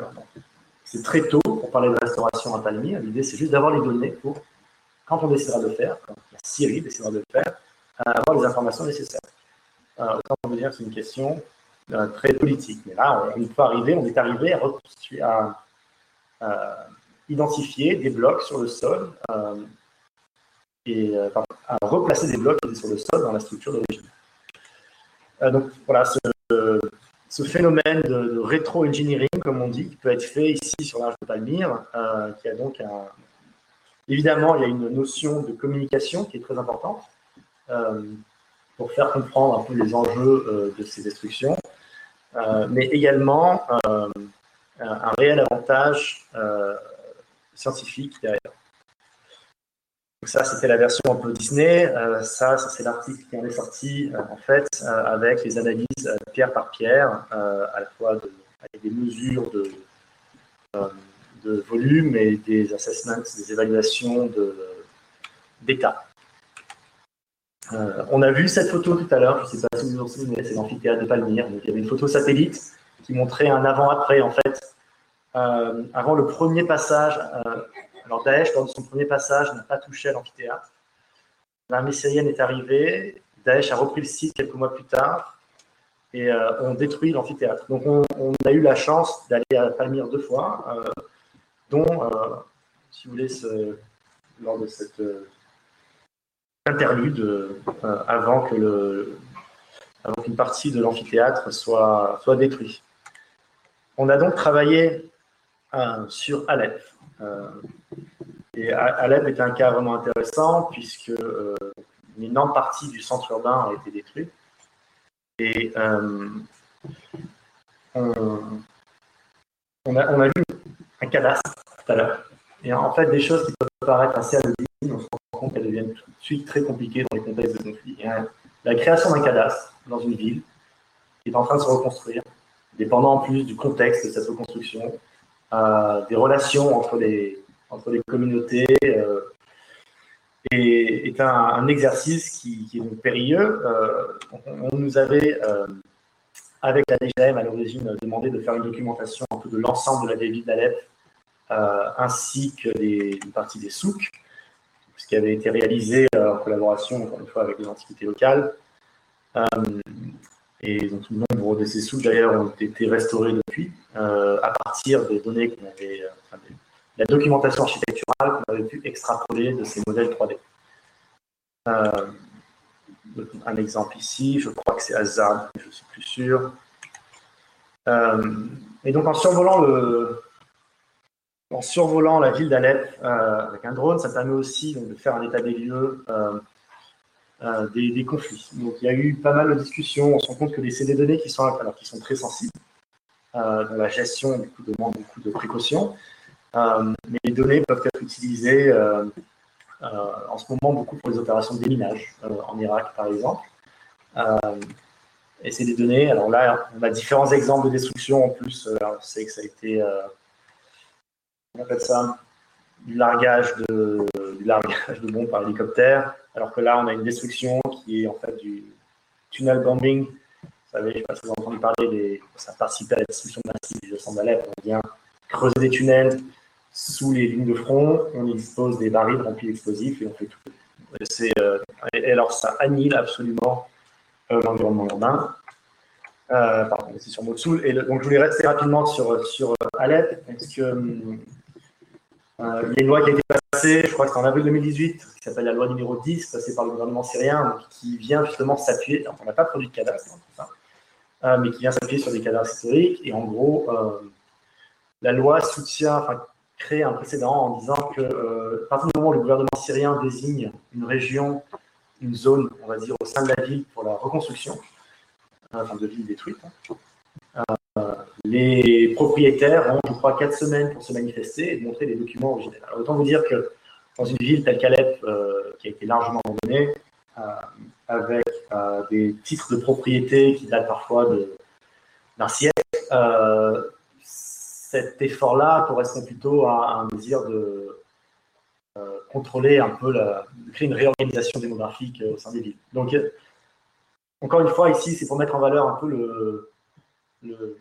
la sensibilité de ce type d'exercice de cartographie, de ce type d'exercice de, de, listing qu'on doit faire dans nos travail, dans nos, projets, qui sont essentiels, mais qui, viennent toujours avec un, avec un risque. Euh, donc, on a travaillé à Mossoul. Euh, d'ailleurs, une équipe y retourne la semaine prochaine. À Mossoul, Mini, Force à euh, et alors, à la fois, lorsque Mossoul était encore sous Daesh, on a fait voler un drone, je vous montrer les photos. puis on a fait revoler le drone ensuite après la libération de la ville, qui était un processus extrêmement destructeur. ça, c'était l'une des premières images où Daesh était encore. Euh, là, on est sur euh, le post-libération. Alors ça, c'était une mission qui avait été réalisée pour l'UNESCO à l'époque avec un, avec un, euh, un objectif qui était justement d'arriver à faire une évaluation des destructions de la ville à l'échelle de la vieille ville en, produisant différents types de, documentation architecturale et en produisant aussi des, a des cartes euh, directement utilisables sur SIG euh, pour différents types d'analyses que je vais vous montrer. Ici, c'est la mosquée Al-Nouri. D'ailleurs, on retourne encore pour faire la nouvelle mosquée, pour refaire un nouveau scan de la mosquée Al-Nouri qui avait été très largement détruite. Ça, c'est le scan qui en ressort. Alors, vous voyez que c'est un scan qui a été fait sur les drones, donc on n'est pas passé dans les rues de la ville. Vous voyez qu'il y a des trous. Euh, c'est un exercice qui est encore inexact, mais l'idée, c'est d'arriver à sortir du modèle 3D uniquement dédié à, à la structure, au bâtiment, pour avoir une approche un peu plus euh, grande échelle euh, de, de, l'enregistrement de ces données. Parce qu'en fait, l'avantage, ça c'était le premier vol qui avait été opéré sous Daesh, euh, ça c'était les deux différentes étapes euh, d'enrichissement du modèle. Donc ça c'est tout le modèle 3D qu'on a pour Mossoul actuellement. pour, et donc pour le compte de l'UNESCO, du UNDP, UN Habitat, on en a extrait un, premier cadastre, on a superposé au cadastre historique pour identifier les différences. Et ensuite, on a pu faire des analyses de, préservation des élévations euh, pour permettre à l'UNESCO de mettre en place une euh, hiérarchisation euh, des restaurations. En fait, pardon, c'est ça, l'exercice, ça, c'était pour les élévations qu'on peut extrapoler à partir de 3 euh, voilà, donc cet exercice de, cartographie pour nous il est toujours très intéressant, euh, même si c'est toujours très compliqué. On a, ça c'est un exemple de. Oui, euh, pardon, c'est le site de Tegra, donc Manaïn Saleh qui est en Arabie Saoudite, qu'on a réalisé l'année dernière. On, on, travaille toujours avec des partenaires en fait, pour créer cette cartographie de sites archéologiques, notamment des partenaires que ce soit UNOSAT, que ce soit le programme de Eminar à Oxford, euh, qui travaillent à une échelle différente de la C'est vrai que c'est toujours très intéressant euh, d'avoir une approche qui est à la fois qualitative et quantitative, et pour ce faire, on doit donc travailler avec des outils différents. Euh, puisqu'il y a encore une étape en dessous d'Iconem, hein, qui est en dessous de la 3D, si vous voulez, qui est une analyse, euh, une évaluation architecturale qui se, fait par les architectes eux-mêmes sur le site, mais qui donc est facilitée par la mise en place de ces scans 3D à l'origine. Donc là, c'est juste une présentation du programme d'Emena. Et donc pour terminer, c'est une carte absolument inexacte. Je vais mettre à jour euh, des différents projets. Euh, on peut rajouter la Libye, le Niger, euh, le Yémen, l'Irak, bien évidemment, la Jordanie, le Liban. Bref, donc on travaille effectivement beaucoup au Proche et Moyen-Orient et en Asie centrale. à cause de l'histoire des gens qui y ont travaillé. Il faut savoir que Iconem, c'est une boîte qui est un mélange un peu étrange de développeurs, d'architectes, d'archéologues, moi-même, euh, et, d'autres capacités. Voilà. On a tous un peu vécu dans des endroits un peu différents. Euh, et c'est principalement ça qui facilite aussi l'accès aussi sur nos réseaux personnels, euh, en plus des, des films. Comme généralement, ce sont plus des sites, des pays qui ont connu le conflit, soit qui sont encore en cours de conflit, ça marche plutôt bien avec la mission. Voilà, je vous remercie. Euh, N'hésitez pas à poser des questions vous demander euh, quels sont, euh, comment vous travaillez en partenariat avec, euh, avec des, opérateurs chargés de, la restauration en tant que telle Est-ce que vous avez déjà, sur un certain nombre de sites, travaillé avec ce qui serait l'équivalent de nos architectes en chef des monuments historiques ou des, mhm. organismes de nature? Oui, bien sûr. La question était. Un peu de, savoir comment est-ce qu'on travaillait avec les opérateurs en charge de la restauration à proprement parler. Euh, en gros, euh, comment est-ce que le modèle, pourquoi est-ce que le modèle 3D est pertinent pour la restauration? Et en fait, on a un très bon exemple. On vient juste de finir une mission euh, dans la vieille ville d'Agadez, qui est donc dans le nord du Niger. donc, et moi y étions en mars pour une première acquisition des données. On a fait un modèle 3D de la ville. il se trouve qu'il y a des pluies torrentielles de plus en plus fréquentes, de plus en plus destructives, destructrices, pardon, euh, le, au Sahel en général. Ça a été le cas au Yémen, je ne sais pas si vous avez vu les news, c'est assez catastrophique. Euh, donc, on avait fait une captation euh, là-bas. On a formé des collègues locaux à, la captation photogramétrique également. Ensuite, on en a créé un modèle 3D. On en a extrait la documentation architecturale qui a été ensuite utilisée par le Bureau du patrimoine d'Agadez pour préparer sa restauration et ils viennent juste de la terminer. donc, on est en communication permanente et c'est pour ça que je pense que c'est important qu'on ait des archéologues des architectes aussi, c'est parce qu'on a un, côté très technique, mais en même temps, on fait énormément d'interface avec ces professionnels-là qui utilisent les données. On a un projet en ce moment sur euh, Marie, alors c'est aussi de Marie en série, euh, où on utilise, euh, on travaille avec Pascal Buterlin, on utilise ce modèle 3D, on, le modèle 3D qu'on a réalisé pour identifier aussi la taille des trous de pillage. Euh, ça fait partie d'une expérience dans le cadre du réseau NetShare, travailler sur le trafic illicite, donc je pense que vous en faites partie. L'idée est de, euh, en identifiant la, profondeur des trous de pillage, le type de trous de pillage, on peut créer une sorte de typographie, un euh, typologie pardon, de, du pillage, mais aussi identifier les niveaux qui ont été particulièrement ciblés pour pouvoir ensuite, en, en collaboration avec l'archéologue, identifier le type d'artefacts, d'objets qu'on attend de retrouver de ce site-là et sur le marché international. Donc, on, est obligé d'avoir une connexion, une, discussion permanente avec ces experts-là, de toute façon. Mais voilà, Niger, c'est vraiment un cas d'étude euh, très clair. Alep en était un autre. Euh, en fait, on produit des plans finalement et on met à disposition le modèle. Euh, et c'est ça qui est utilisé. Et est-ce que vous avez une réflexion sur la déontologie de la restauration? Parce que les discussions de ces modèles 3D est une, une forme d'incitation hein, en de la restauration assez lourde. Est-ce que du coup vous interrogez aussi hein, d'un point de vue euh, déontologique que l'existence de ces modèles peut, provoquer Alors, la question était euh, est-ce qu'on participe à la réflexion déontologique sur, euh, globalement de la restauration Alors, par contre, un des points, vous, vous mentionnez, je pense que c'est une question est-ce que la documentation est-ce que la documentation est un encouragement à, la restauration? Moi, je ne suis pas sûr. Parce que la documentation euh, vient créer un corpus de données en l'état qui est absolument nécessaire, qui est restauration ou pas. Euh, alors, par contre, là où je, vous rejoins absolument, ce type de visualisation tel que je vous ai montré sur l'arc de Palmyre, euh, j'ai eu des problèmes avec à l'époque, j'en ai parlé la manière dont certaines de ces visualisations peuvent être, peuvent utilisées peuvent, être vues, perçues comme étant effectivement un encouragement.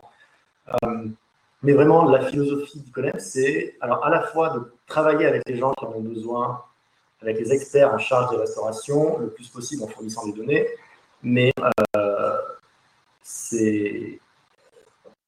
Euh, je pense que le, cas école en ce moment, c'est le temple de Dell à Palmyre, hein, l'arche de Palmyre. Euh, il y a énormément de discussions sur la restauration de ce temple-là, qui engage beaucoup d'interlocuteurs, dont la DGM, l'UNESCO, l'Université de Lausanne, dont on ne fait pas partie. En fait, parce qu'on est principalement perçu comme des, comme des justement une sorte d'ingénieurs qui fournissent des données de base, on ne demande pas notre avis. Et j'avoue que c'est pas mal. Je pense que c'est une situation qui est plutôt. Enfin, pour nous en tout cas, ça nous permet de continuer à accumuler cette donnée-là, de la mettre à disposition. Euh, la discussion réelle de la restauration, de toute façon, encore une fois, ça fait cinq ans que c'est en cours. Il n'y a rien qui a été fait. Euh, c'est pas pour rien.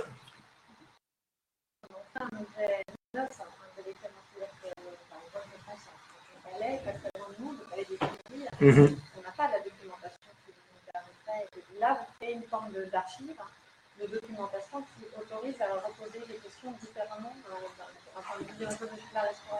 Oui. Ça intéressant de, Bien sûr. Ah, euh, cette question-là, elle est, centrale. Hein. On, se la pose très souvent. Enfin, quand on travaille dans des pays, quand on, on va essentiellement collecter de la donnée dans des pays en guerre. Euh, on travaille au Yémen en ce moment. Euh,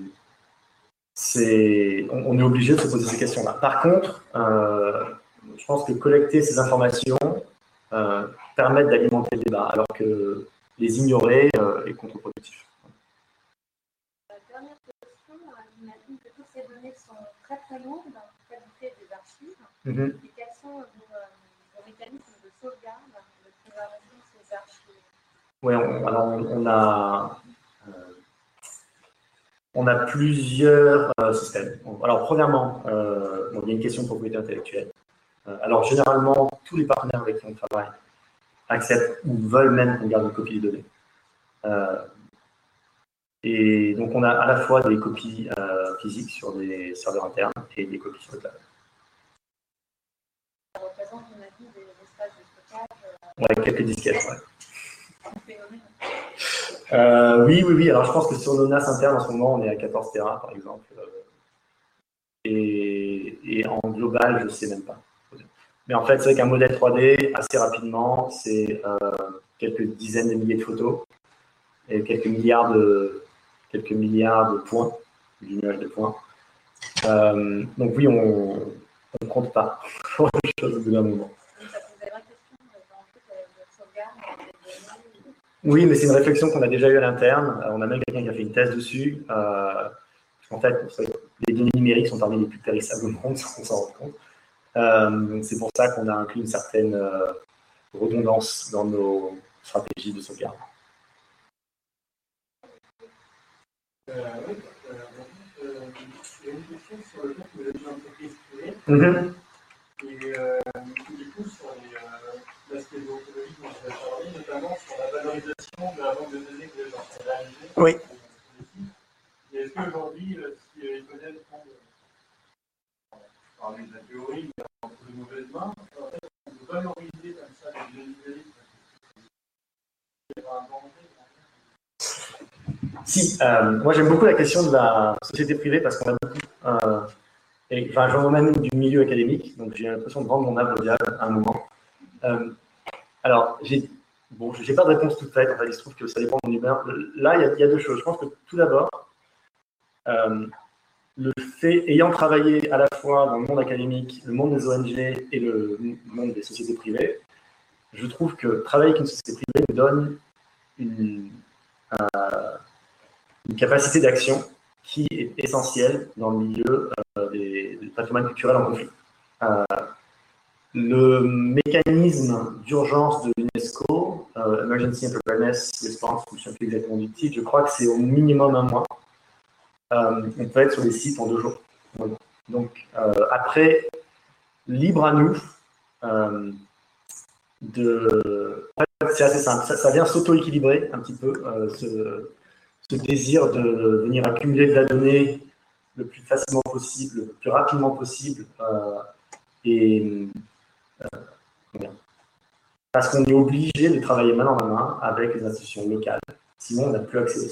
Donc, notre capacité à respecter euh, cet engagement, même si, on veut le voir d'un point de vue purement capitaliste, en gros, si on veut continuer à avoir accès au site, on est obligé de continuer à avoir une déontologie euh, qui est centrée sur euh, la collaboration avec les institutions locales, avec les communautés locales, les institutions internationales.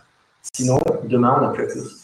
C'est très simple. Et, du coup, euh, pour continuer, cette question de. Donc, si demain Iconem tombe dans les mauvaises mains, euh, premièrement, la propriété intellectuelle des modèles est généralement celle euh, des collaborateurs, enfin des bah, clients, hein, c'est de ça qu'il s'agit. Et de toute manière, même si c'est Iconem qui finalement produit une mission, parce qu'en fait, Iconem a un fonds de dotation également, qui est non-profit. un double, une copie de toutes les données sont données, sont livrées au ministère de la Culture locale et au bureau du patrimoine.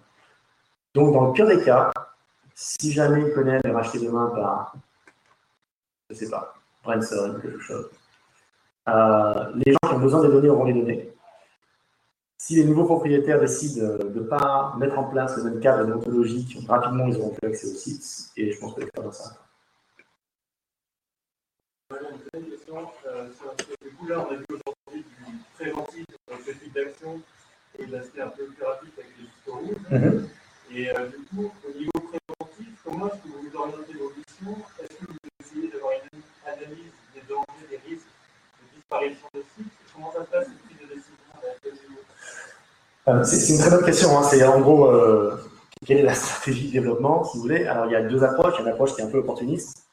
C'est-à-dire qu'à un moment, euh, un moment euh, l'UNAC nous appelle parce qu'il y a eu l'explosion en déroute. Qu'est-ce qu'on peut faire? On discute, on va sur le site. donc là, on arrive après les classes. parfois, on a au Yémen en ce moment, on travaille à Sanaa, à Shibam, Shibam euh, et on, il y a eu pas mal de destruction déjà, mais il reste encore beaucoup de choses. Donc, quelque part, il y a aussi un aspect de prévention, euh, justement, en venant euh, documenter les structures qui sont encore en place. donc, ça, c'est quand on arrive à rentrer nous-mêmes dans une vision un peu plus stratégique. on arrive à. On a un comité scientifique qu'on réunit une fois par an. c'est pas beaucoup, mais c'est déjà compliqué. Y réunir une dizaine de chercheurs. Et on, vient ensuite euh, déterminer euh, des priorités.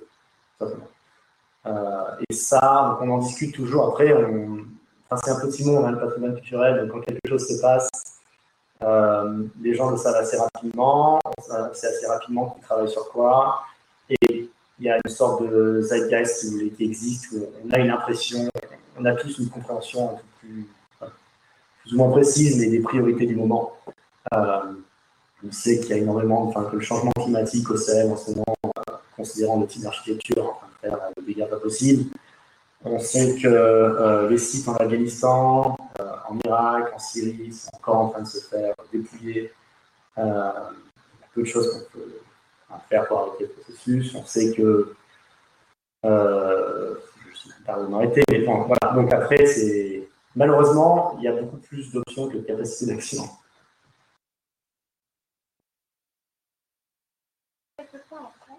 Pardon? Ah oui, c'est vrai. Oui, je voulais en parler, mais ceci, on. euh, oui, il y a quelques points en France. En fait, enfin, on a euh, peut-être fait une quinzaine de projets en France. C'est vrai qu'on oublie, ça pas exactement la partie de de la boîte, mais il y a, enfin, il y a des, appels d'offres en France qui se passent pour la réalisation de, euh, de scan 3D. on n'est pas la seule boîte à faire ça en France, hein, euh, il y en a d'autres. Euh, c'est juste que c'est. là, on, a l'ABI à côté de Beaucaire, absolument magnifique. Une abbaye troglodyte, on est Saint-Sevé, on avait travaillé à Volvicomte. Euh, enfin voilà. Mais c'est vrai qu'en France, alors les questions patrimoniales, si ce n'est pour euh, Notre-Dame, sont un peu différentes. Euh, mais Notre-Dame est un très bon exemple. Hein. On se rend compte que il y a un opérateur, un opérateur concurrent qui avait déjà réalisé un scan de Notre-Dame. Ce scan n'est toujours pas mis à disposition du ministère de la Culture, par exemple. Il y a des discussions qui sont en train de se passer. Iconem, à un moment, on a demandé, Iconem faire une sorte d'expérience. ça se connecte aussi à la question de la, de, la boîte privée. Hein. Euh, parce qu'en fait, on se rend compte que euh, l'une des exploitations, on parlait d'exposition tout à l'heure, l'une des exploitations d'Iconem, euh, en gros, c'est aussi la création de ces expositions. À la fois parce que c'est complètement aligné avec la mission de communication, de sensibilisation, mais aussi parce que ça va générer des revenus. Et qu'en fait, même si on est une boîte privée, il y a énormément de projets sur lesquels on travaille gratuitement.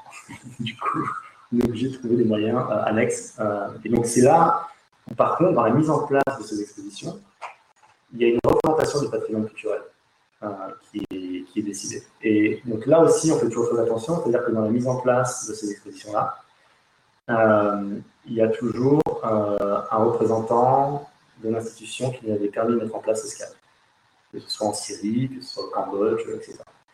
Donc, c'est toujours beaucoup plus compliqué. Mais en fait, pour l'instant, c'est un système qui fonctionne pour nous. Encore une fois, à la fois parce qu'on pense que déontologiquement, c'est la bonne manière de faire, aussi pour préserver nos contacts et notre capacité à retourner dans ces pays.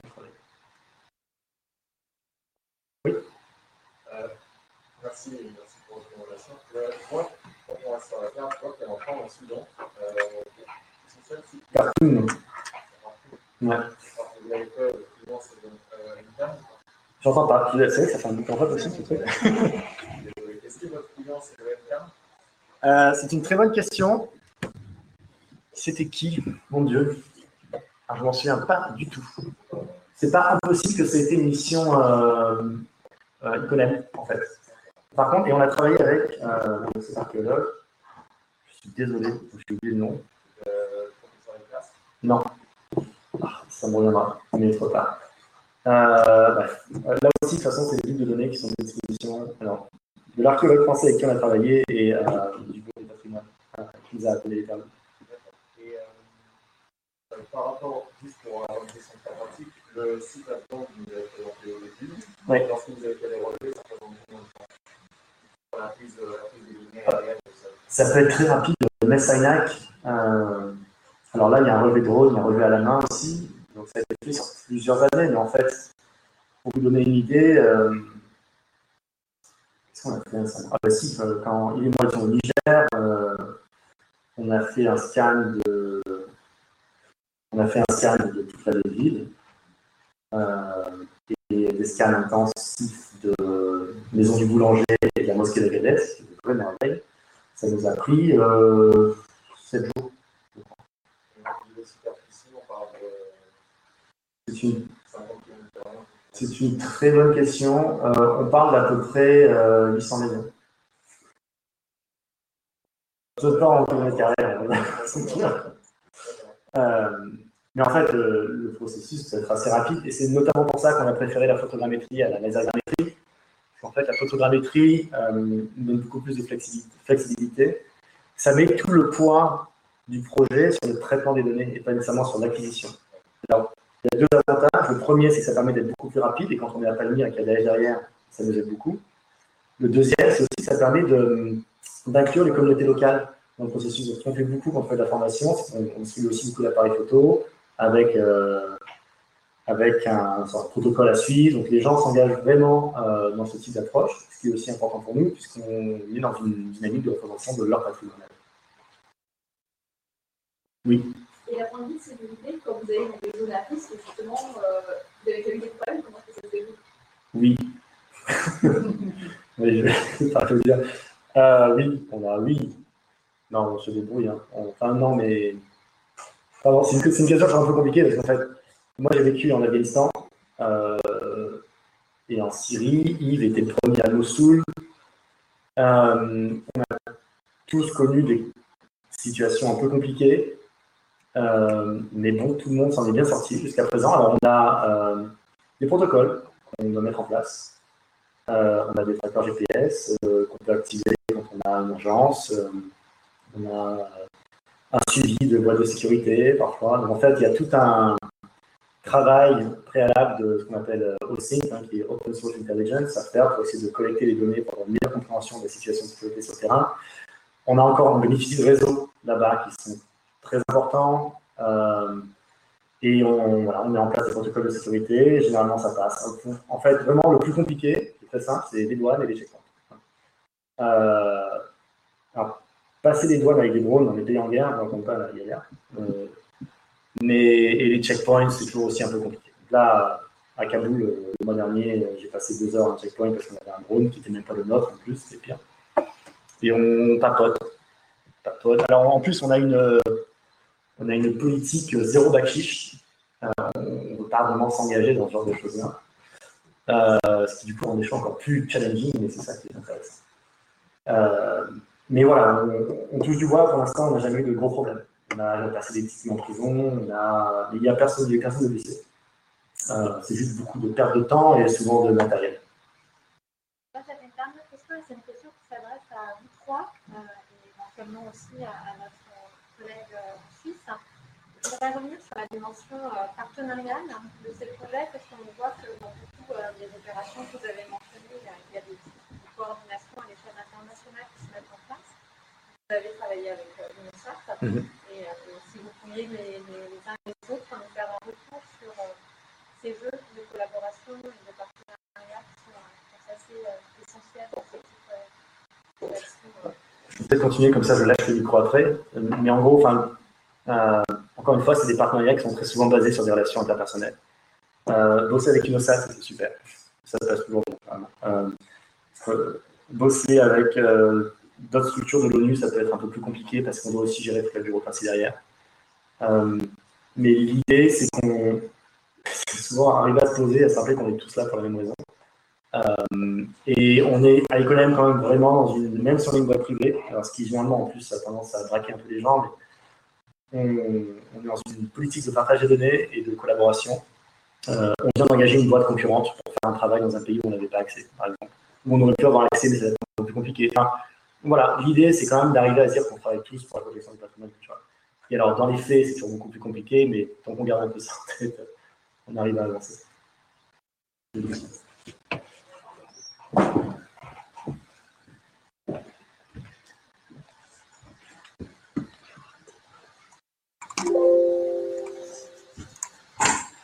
Euh, nous, en termes de partenariat, oui, c'est un peu la, même idée. Après, ça dépend des projets. Euh, peut-être un exemple, puisque vous parliez de Beyrouth, un exemple très récent et euh, assez éloquent, c'était la situation à Beyrouth. Il y a eu une double explosion le 4 août. le 6, on était dans l'avion et on avait déjà contacté le Conseil international pour les bibliothèques, celui pour les archives et l'ICROM pour les, sites et les monuments, enfin ICOMOS et ICROM. Euh, pour voir tout de suite l'ampleur des dégâts et voir ce qu'on pouvait faire à plusieurs. C'est-à-dire que plutôt que d'intervenir chacun dans notre petit domaine d'action, euh, on a essayé de voir plus large que ça. Donc, on s'est tous euh, coordonnés pour, pour que, par exemple, avec l'aide d'urgence faite par Blue Shield ou Bouclier Bleu, donc ça c'est peut-être, je ne peut-être pas rentrer dans les détails, mais un autre partenaire, créé entre autres par l'ICOM, intervenir en cas d'urgence, c'était concrètement ce qui concerne les musées, mettre des bâches pour, euh, à la place des toits, mettre du plexi à la place des vitres, euh, essayer de, taper sur les portes en fer forgé pour les refaire marcher et mettre en réserve les œuvres qui avaient été endommagées. Sauf qu'il y a énormément de bâtiments qui avaient besoin de plexi, de plastique, donc c'était une commande commune. Pouvoir passer des douanes en commun, enfin tout ça est une économie de temps, d'argent essentielle. Donc on, a travaillé avec toutes ces euh, ONG sur place. Et ensuite, on travaille aussi avec Alif beaucoup, qui a été mentionné, qui est l'Alliance internationale pour la protection du patrimoine dans les pays en conflit. Euh, et on a fait une évaluation des dégâts dans les musées qu'on a rapporté à Alif. On a monté des, projets pour que les musées soient sécurisés, puis plus tard réhabilités. Euh, Alif a donné énormément d'argent pour le patrimoine euh, à Beyrouth et on a réussi à déjà engager tous les travaux et tous les musées sont déjà sécurisés, vont être réhabilités. Et ça, c'est possible uniquement grâce au partenariat qu'on a.